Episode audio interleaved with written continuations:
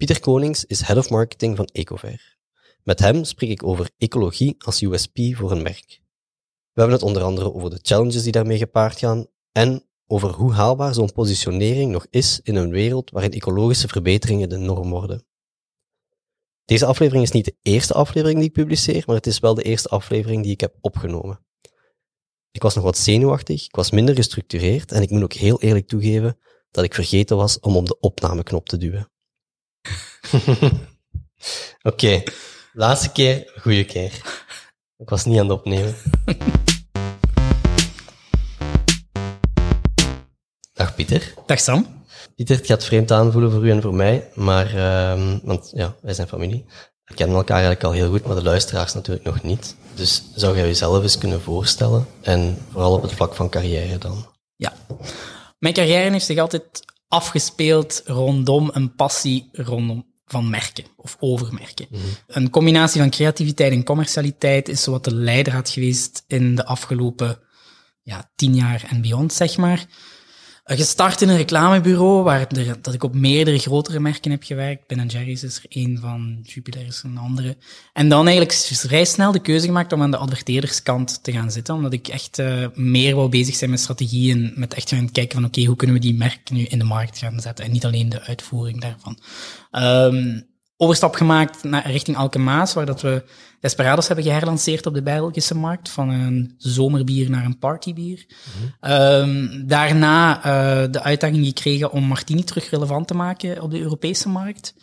Uh, en dan eigenlijk een, een weg ingeslaan die misschien ja, uit de alcoholwereld komende wat, wat atypisch is, maar dan eigenlijk gaan kijken van oké, hoe kunnen we nu veranderen de consumentenbehoeften en ja, zeg maar, um, iets goed doen voor de wereld, uh, zonder dat te willen um, hoger op te plaatsen dan, dan nodig.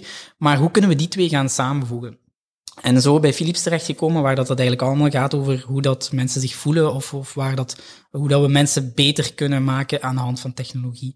Um, en dan nu, momenteel, um, speelt mijn carrière zich af in iets helemaal anders eigenlijk, wederom. En ben ik het hoofd van het marketingteam uh, bij People Against 30, het bedrijf achter Ecover Method. Ja, door in je carrière dus aan verschillende merken gewerkt. Op welke basis kiest jij de, de merken waar je voor wilt werken? Ik denk dat ik voornamelijk um, disruptie opzoek. Um, mm. Ik wil uh, een, eentje die ik altijd gebruik is go big or go home. Als ik niet het gevoel heb dat ik iets kan gaan veranderen in de, in de markt of bij de consument, dan zal dat voor mij niet zo aantrekkelijk zijn. Ik geloof er absoluut in dat er heel veel value zit in challenger brands. In, merken die, die, de, die de uitdaging aangaan om iets te veranderen en die, die echt een, een zeer sterke point of view hebben in hun zijn, in hun communicatie, in hun, in hun concept, zeg maar. En dat is voor mij een beetje de discriminerende factor geweest dooruit mijn carrière. Ik denk Desperados is daar het mooiste voorbeeld van destijds, mhm. maar ook nu met Ecover is dat ook uh, iets wat dat helemaal, uh, ja, zeg maar, inspeelt op een tendens, maar tegelijkertijd iets heel uh, disruptief is. Ja. Dus nu bij Ecover, kun je kort eens toelichten wat, wat, wat Ecover is, wat dat juist doet? Ja. Um, Ecover is wat mij betreft de referentie als het aankomt op ecologisch schoonmaakmiddelen. Um, Ecover bestaat 40 jaar, is destijds um, eigenlijk door, door een soort overjaarse hippie uh, op de markt gebracht, in de zin van uh, Frans Bogaert, de oprichter, wou destijds iets doen aan de fosfaten in, de in het waterleven, hè, want dat was heel schadelijk. Ondertussen is dat wetgeving en dat is een beetje hoe dat Ecover uh, in de markt staat. Wij willen eigenlijk de impact op de planeet en op de mens zo laag mogelijk houden en toch die effectiviteit van schoonmaakmiddelen die iedereen uh, wilt, uh, op de markt zetten. en dat is, eigenlijk waar dat het merk voor staat. hashtag Let's Live Clean, dat is hoe, wie wij zijn, waar we voor staan, wat dat we willen betekenen ook in de markt. Um, en ik persoonlijk, ik, leid het marketingteam uh, voor Benelux en Frankrijk. Um, dus verantwoordelijk voor alle marketingcommunicatie. Ja, ja Ecover bestaat nu al 40 jaar. En ik kan me voorstellen dat nu iedereen zegt, ah ja, logisch, je speelt in op ecologie. Maar 40 jaar geleden denk ik dat dat niet per se zo was. Um, zijn er bepaalde challenges waarvan je weet dat daar vroeger heel moeilijk was om, om, om het merk in de markt te zetten als ecologisch product. En zijn die vandaag ook nog relevant, die challenges? Ik denk uh, zeker dat er challenges zijn. Hè. Bedoel, we moeten er niet om liegen dat het vroeger eerder een niche was. Uh, dat dat tegenwoordig uh, veel minder zo is. Ehm, maar dat we nog een hele weg te gaan hebben met het merk. Ehm, ik denk dat ecologie als US, of USP vroeger ja, echt wel voor een, voor een soort hele kleine groep van mensen iets was wat dat resoneerde. Mhm. Terwijl de dag van vandaag, ja, met de studenten die elke week staan te betogen met uh, de klimaatverandering die we aan de lijve ondervinden, denk ik dat het voor veel meer mensen relevant is. En ook voor veel meer merken. Hè? Dus die challenge zal er zeker zijn dat er veel meer merken zullen komen met diezelfde USP. Zelfs de grote merken die dat niet noodzakelijk gisteren hadden, zullen morgen misschien wel een, een eco-label hebben of een eco-claim uh, gaan, gaan neerzetten. Dus om eco als differentiator te gaan zien, gaat hoe, hoe langer hoe minder relevant worden. En dan is het heel belangrijk dat we eigenlijk kijken naar purpose. Mhm. Want uiteindelijk, um, eco is één purpose. Je kan ontelbare purposes hebben als merk. En dat is waar het om draait. Is het verhaal, klopt het verhaal? Zit het, zit het allemaal goed in elkaar? Is alles wat, wat dat merk doet eco? Um, zijn, we, zijn we daar niet uh, een beetje te ver in doorgeslaan en behandelen we het enkel maar als een marketingcommunicatietool? Dus dat kan voor mij de grote disruptor blijven, ja. maar niet uh, eco als USP gewoon omdat het moet. Dat, is de, dat zou de foute richting zijn. Ja. Je zei juist dat je merkt dat, dat studenten het belangrijker vinden. Is dat ook iets wat je merkt in, in um, ja, uw, klanten, zeg maar, of uw consumenten, zijn die voornamelijk jonger of, of groeit die groep? Ah, ik denk dat de bewustwording um, overal aanwezig is. Ik denk niet dat daar een, een, specifieke leeftijdscategorie is die meer bewust is dan andere. We zien wel dat jonge gezinnen bijvoorbeeld, dat die wel heel bewust tegenwoordig in het leven staan en heel bewuste keuzes maken. Um, maar het is niet zo dat, dat, dat er een heel specifieke leeftijdscategorie is die daar meer op reageert dan mm andere. Het is eerder, ja, als je een gezin hebt en dan begin je na te denken over, oké, ik heb nu een gezin, wat, wat moet ik doen? Wat, waar, welke gewoontes moet ik aanpassen? Dat er dan veranderingen in gedrag komen. Dat, dat, is, dat is nu eenmaal zo, um, maar het is niet noodzakelijk leeftijdsgebonden. Wat we wel zien, is dat die jongere doelgroep um, zeer sterk aanleunt bij ons gedachtegoed. Ja. Dus daar zien we wel een heel grote um, overeenkomst eigenlijk. Ja, spelen jullie daar dan ook vooral op in, op de jongeren? Of?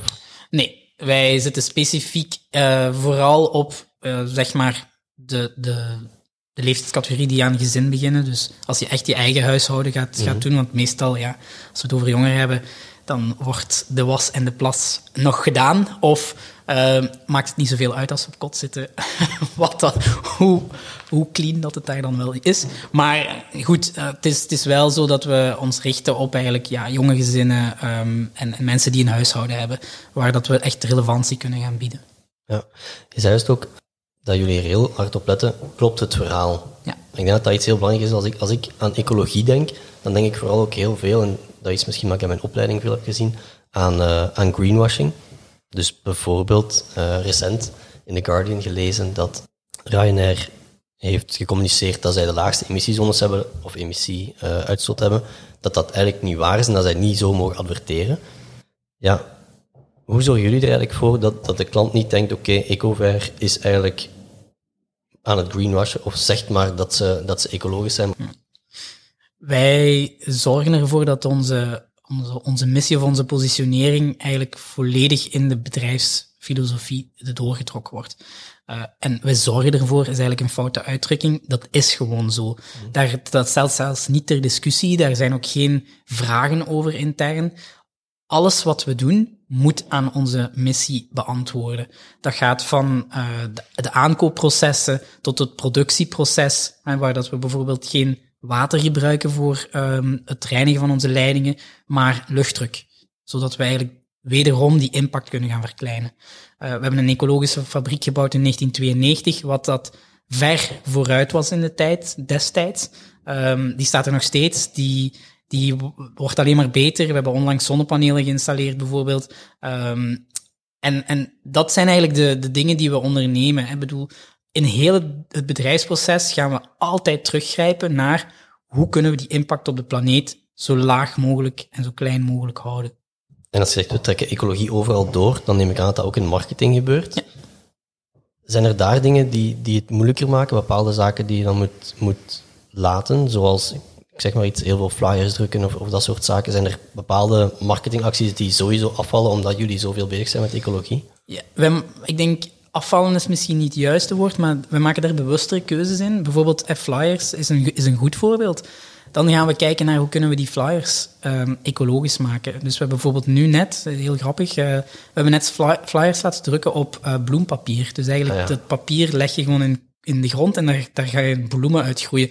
Waardoor dat je eigenlijk iets, iets teruggeeft aan de natuur en, en dat je natuur beter gaat maken zelfs. Of beter is, is misschien wat te sterk uitgedrukt. Maar dat zijn heel, we maken gewoon heel bewuste keuzes in de kanalen die we kiezen, in de, de manieren waarop dat we gaan communiceren. Natuurlijk, digitaal is daar een, is daar een heel mooi voorbeeld van. Mhm. Maar langs de andere kant, bijvoorbeeld een, een afweging in public transport gebeurt ook. Ik bedoel, wij zullen minder op een bus gaan adverteren, maar eerder op een tram.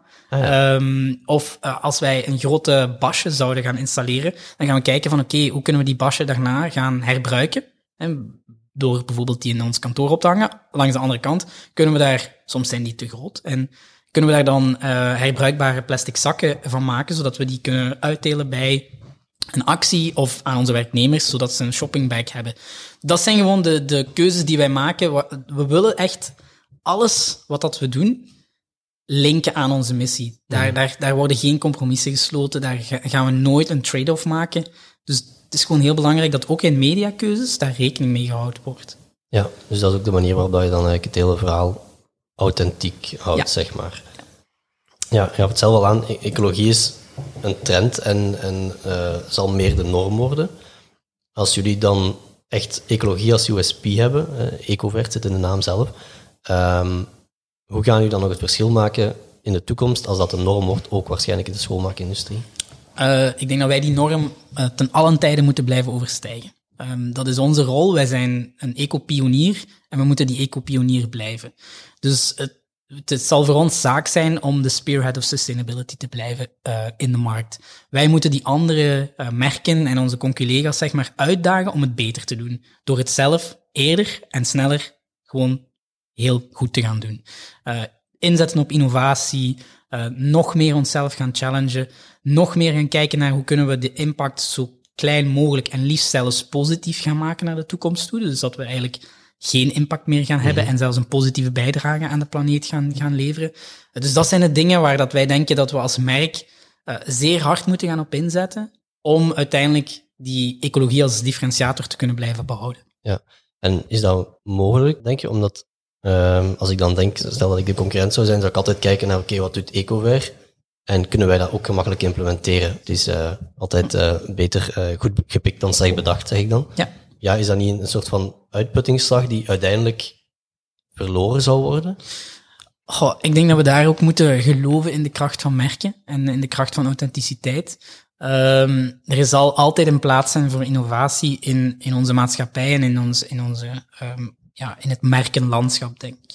En het is uh, zaak om heel dicht bij je DNA en bij je merkfilosofie te blijven, maar wel om jezelf altijd te blijven uitdagen. En als er iemand anders um, hetzelfde of, of, of zelfs nog wat anders gaat doen, ja, dan kunnen we dat alleen maar toejuichen, want dan gaat de wereld er alleen maar een beetje beter uitzien. Het is voor ons gewoon zaak dat wij um, blijven inzetten op die innovatie om zo te kunnen aantonen dat het altijd beter kan. En dan ben ik er ook van overtuigd dat consumenten uh, daar ook voor willen en, en gaan kiezen. Ja, ja, ik moet nu denken, nu zegt van, we kunnen alleen maar toejuichen, want ik denk aan, aan, een, een tweet die, uh, die iemand mij heeft doorgestuurd van, uh, van Elon Musk, die, um, ik denk, Daimler geretweet heeft toen zij zeiden van, oké, we gaan ook met uh, elektrische wagens beginnen, of we gaan daar ook sterk op inzetten.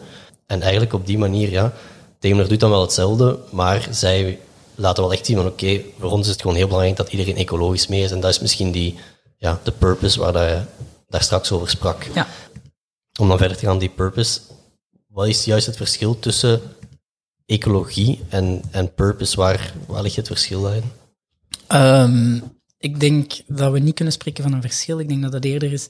Uh, purpose kan heel veel gedaantes aannemen. En ecologie is daar één van. Maar dat neemt niet weg dat er heel veel andere purposes zijn. Het purpose is eigenlijk um, het, het, achterliggende van een merk. Waar staat het merk voor? Waar gelooft het merk in? En wat wil het merk uh, veranderen in de wereld? En hoe langer hoe meer wordt dat heel belangrijk. Je ziet, uh, je hebt in de jaren zestig, waar dat de, rise of TV is, kwam er een heel erg push-verhaal. Mensen tegenwoordig eh, doorprikken die, die marketingballon heel snel en gaan eigenlijk op zoek naar wat, is de, wat zit er allemaal achter. En klopt dat verhaal wel? En die purpose is heel belangrijk en ik denk dat heel veel merken een purpose hebben en dat is, dat is heel goed. Uh, maar die purpose is zo belangrijk om daar authentiek in te blijven. En, en bij ons is dat nu, is dat nu toevallig ecologie. Mm -hmm. Maar ik, ik, ken andere merken die dat, die dat helemaal anders invullen. En dat, daarom niet minder, minder, slecht, minder goed of minder slecht. Dat is, dat is gewoon een, een manier van je verhaal vertellen. Op een heel authentieke manier. Ja, wat zijn andere merken voor u die een voorbeeld zijn van, uh, van purpose-driven? Goh, ik denk aan Ben Jerry's is daar een heel mooi voorbeeld van. Een heel een, een groot commercieel succes, maar toch zeker een hele een, een disruptor in de markt, uh, die, die op basis van de purpose uh, in de markt werd gezet. Je hebt nog andere voorbeelden. Je, hebt, je, je noemde er daar straks al in Tesla, is er, is er ook eentje van die echt wel een purpose heeft. En je hebt, je hebt daar rond eh, een beetje polemiek soms ook, hè, want uh, Tesla heeft, komt niet altijd even positief in het nieuws. Ja. Maar op een of andere manier slagen ze er wel in om, om altijd weer zichzelf pushen en zichzelf weer uit te vinden en, en heel dicht bij hun bestaan te blijven. Um, je, hebt er, je hebt er ontelbare. En zeker de laatste uh, tijd um, met de, de rise of startups heb je heel toffe nieuwe dingen die op de markt komen, die eigenlijk volledig gebouwd zijn op purpose. Er is hier in Antwerpen bijvoorbeeld uh, We Are Yuma. Uh, die uh, zonnebrillen maakt van dashboards van uh, ja, gesloopte wagens, zeg maar. Ja, dat is, dat is prachtig. Want daar zit zo'n mooi verhaal achter. Dat, daar zit echt een purpose achter van, hey, we moeten terugkijken naar het materiaalgebruik en we moeten niet zomaar allerlei nieuwe materialen gaan produceren. Er ligt zoveel op onze vuilnishoop. Ja, de voorbeelden die je aangeeft zijn wel allemaal in de richting van ecologie of sustainability, het, ja. het, het hergebruiken van materialen. Um, zijn er ook bedrijven die totaal niks met ecologie te maken hebben, die wel een goede purpose zouden kunnen hebben, bijvoorbeeld luchtvaartmaatschappijen? Ja, ik denk dat luchtvaartmaatschappijen kunnen voor mij zeker een rol spelen als het gaat over het ontdekken van nieuwe dingen en, naar diversiteit diversiteit toe. Ik bedoel, um, dat is ook een hot topic uh, in dus, ecologie is er een van. Diversiteit is een ander uh, dilemma waar we voor staan. luchtvaartmaatschappijen zouden een rol kunnen spelen om mensen hun geest te verruimen, om mensen nieuwe culturen, nieuwe, nieuwe uitdagingen te leren kennen. En om zo eigenlijk de, de geest te verruimen en, en, en ja, een, een, een nieuwe kijk op de wereld te geven. Dat kan hun purpose bijvoorbeeld zijn. Um, er zijn andere voorbeelden. Hè. Ik bedoel, een purpose kan zijn um, equal pay. Um, dat je man en vrouw uh, rechten heel, heel uh, op een gelijke, ja, zeg maar, zelfs conculega's van ons, die dan niet over ecologie praten, hebben campagnes waar dat je letterlijk de man de was laat doen om die stereotypes te gaan doorbreken. Ook dat is een purpose. Ja. Heb ik het goed begrepen dat je ook bedoelt dat, uh, dat purpose ook voor een andere manier van communicatie gaat zorgen vanuit merken. Dat er andere kanalen zijn, daar straks uh, um, push via, via tv, dat gaat dan misschien minder interessant worden? Of? Goh, ik denk dat er altijd wel een rol voor tv is in, in, onze, in onze mediakeuzes.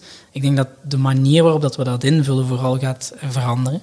Um, het, we gaan, als we, als we purpose gaan moeten eh, vertellen, dat, dat capture je niet in één ad. Dat is een, dat is een contentverhaal. En dat is ook hoe ik zie dat uh, mediakanalen gaan evolueren. Dat we veel meer rondom content gaan werken en veel minder rondom één ad ontwikkelen en die ontelbare keren uh, uitzenden naar mensen. Uh, je gaat eigenlijk storytelling doen en het gaat op vlak van meerdere content pieces, waardoor je dat hele verhaal kan gaan brengen. En zo'n purpose heeft meestal heel veel lagen. Dat is niet één boodschap, dat zijn er drie, vier, vijf. Uh, en dat is heel moeilijk, want ja, dan moet je gaan kijken van, hey, verstaat die consument dat dan wel nog? Is dat niet te veel informatie? En dat kan je wel doen door, die, door aan content management te gaan doen. En dan content management linken we heel vaak aan digitale oplossingen. Maar dat kan perfect ook op tv of op radio of op andere kanalen gaan bestaan. Dus ik denk dat we eerder vanuit een... Uh, en push is al een beetje, denk ik, voorbij. Ja. Daar zijn we al voorbij. Naar een content-driven uh, communicatiestrategie gaan we gaan evolueren. Alright. Daar straks, toen je jezelf voorstelde, zei je dat je kiest voor, voor merken waar je het gevoel hebt van go big. Ik herinner mij ook dat je dat bij, bij Desperados en bij Ecover wel wat uh, ja, grote campagnes hebt gedaan, waar, dat het, het net iets meer mocht zijn, waar dat het wat guerrilla-acties was, waar dat het ja, ook wat disruptive campagnes waren. Is dat voor u heel belangrijk, die, dat type campagnes? Ja, ik geloof absoluut in de kracht van ehm, activatie. Ik geloof ook in traditionele media en in, en hun bereik, maar, maar die, die interactie met die consument, die one-on-one interactie, is super belangrijk. En dat kan een digitaal bestaan hebben, dat kan een offline bestaan hebben, daar, daar zit niet echt een lijn in. Maar het is vooral belangrijk om die two-way communication te gaan opzoeken, zodat je echt gaat begrijpen van, hey, wat vindt die consument? Wat, hoe kan ik daarop inspelen? En hoe kan ik mijn merk eigenlijk een rol geven in zijn leven? Of in zijn interactie met mij? Uh, daarom dat ik, dat ik heel sterk geloof in die guerrilla, in die brand activation, waar dat je uh, veel verder kan gaan dan alleen maar een boodschap uitzenden. Uh, dus absoluut denk ik dat daar een grote rol voor die merken weggelegd is. Want je hebt heel wat van die acties gedaan, waar, dat het, waar dat het vaak wat gewaagd was, waar het anders was, waar het disruptive was. Heb je daar iets uit geleerd? Wat zijn de dingen die je uit, uit dat type campagnes hebt meegenomen? Uh, dat het heel belangrijk is dat je dicht bij je DNA blijft van je merk. Um, en je zou heel makkelijk in, in, in allerlei routes kunnen gaan, gaan wandelen en, en allerlei activaties kunnen gaan bedenken. Maar het is heel belangrijk dat je dicht bij dat DNA blijft, dat het, dat het merk eigen blijft en dat, uh, dat het merk één verhaal vertelt in alle tijden. Langs de andere kant is het zeer waardevol om te zien hoe dat mensen of consumenten met merken omgaan en hoe dat zij best bereid zijn om met die met die merken te gaan converseren of, of zelfs acties te gaan ondernemen. Um, ook, ook in mijn, mijn beleving of in mijn geloof, wat ik gezien heb uit de resultaten van een aantal dingen die we gedaan hebben in het verleden, hoe dat je eigenlijk door dat soort dingen heel snel relevantie kan gaan opbouwen. Um, en, en de juiste invullingen gaat geven. Want een, een communicatie kan een, kan een imprint in de hersenen, waardoor dat je awareness gaat creëren. Maar die relevantie is die, is die tweede stap om uiteindelijk naar een aankoop over te gaan. Het moet relevant worden. En dat kan je heel goed door dat, dit soort activaties eigenlijk te gaan opzetten, ga je eigenlijk die relevantie gaan bouwen. Ja, een vraag die ik eigenlijk aan, aan alle gasten stel, hm? is uh, wat is volgens jou de meest geslaagde campagne van het voorbije jaar of van de voorbije jaren? Goh, er zijn er superveel. Um, ik ga er nu eentje noemen, omdat die de laatste tijd vaak naar voren is gekomen in discussies die ik zelf heb gehad. Uh, en dat is Last Night the DJ Saved My Life. Uh, waar dat je eigenlijk um, ja, op een heel disruptieve manier een boodschap in de markt gaat zetten. En ja, het is dan een beetje vreemd, want ik had het eerst zelfs niet door. De eerste keer dat ik het zag, denk ik twee jaar geleden, uh, dan had ik zoiets van, eh, hoezo, wat, wat willen ze zeggen? Maar dan, als je daar verder in ging, dan had je zoiets van, wauw, cool, clever. Dat, dat is echt slim gevonden. Les naar de DJ, zeg maar. Ik denk dat iedereen het, het, het, liedje wel kent of, of de song wel herkent. Maar dat dan linken aan afstand houden in het verkeer, ja, dat is gewoon clever. En dat is iets wat dat heel makkelijk is, wat dat heel vaak kan gebruikt worden. En wat dat een, een soort van imprint in de hersenen wederom heeft, die gemakkelijk onthoud, onthoudbaar is, die, die, uh, ook, die fun is. Dat is ook heel belangrijk. Het moet niet allemaal even serieus zijn, het mag ook best fun zijn.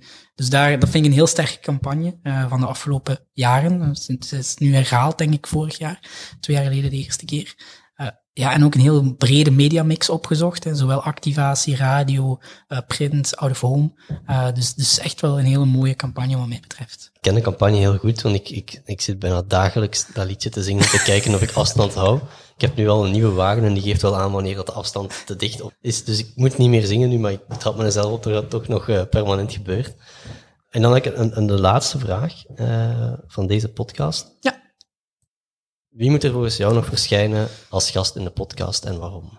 Wat mij betreft zou dat mijn uh, mentor in de FMCG-wereld zijn. En dat is Lies Eekman, um, destijds marketingdirector bij Elke Maas, uh, als ik er aan de slag was. Ondertussen heeft zij een move van FMCG naar Automobile gemaakt. Is zij momenteel managing director bij Polestar. Ook wel een heel vooruitstrevend merk, zeg maar. En zij heeft één quote die ik wel um, uh, ja, die ik wel leuk vind. En dat is Logic meets Magic. En dat is ook een beetje waar dat ik mijn, uh, ja, mijn carrière heb opgestoeld. Of campagnes op, op afreken, zeg maar. Van, hey, zijn ze creatief? Ja, prima. Maar gaan ze ook iets doen? En gaan ze ook uiteindelijk opleveren? En die Logic meets Magic is echt wel iets waar dat, uh, wat dat zij mij heeft bijgebracht. Dus dat vond ik de perfecte gast voor jou. Oké, dus dan zal ik met, uh, met Lises uh, bellen om te vragen of ze met mij wil babbelen over Logic Meets Magic. Vind ik een goed plan. Right. Merci Pieter voor de tijd. Geen probleem.